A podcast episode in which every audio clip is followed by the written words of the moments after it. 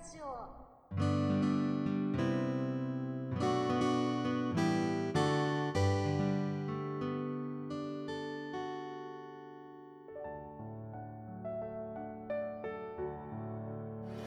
最近だとあのサガンの「悲しみよこんにちは」を読んだんですけど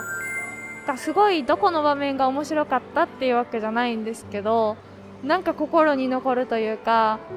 あ多分この先も何度も読み返すだろうなっていう感じを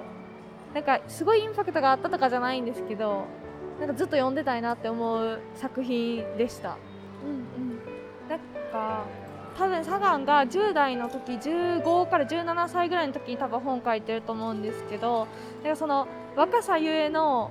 今やともう気づかなくなったような感情の動き例えばそんなに例えばすごい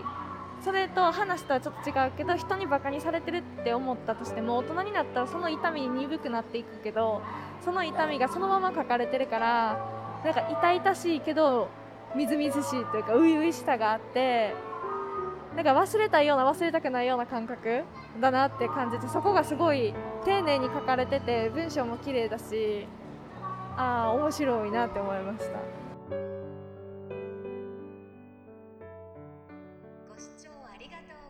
ました。次回をお楽しみに。大阪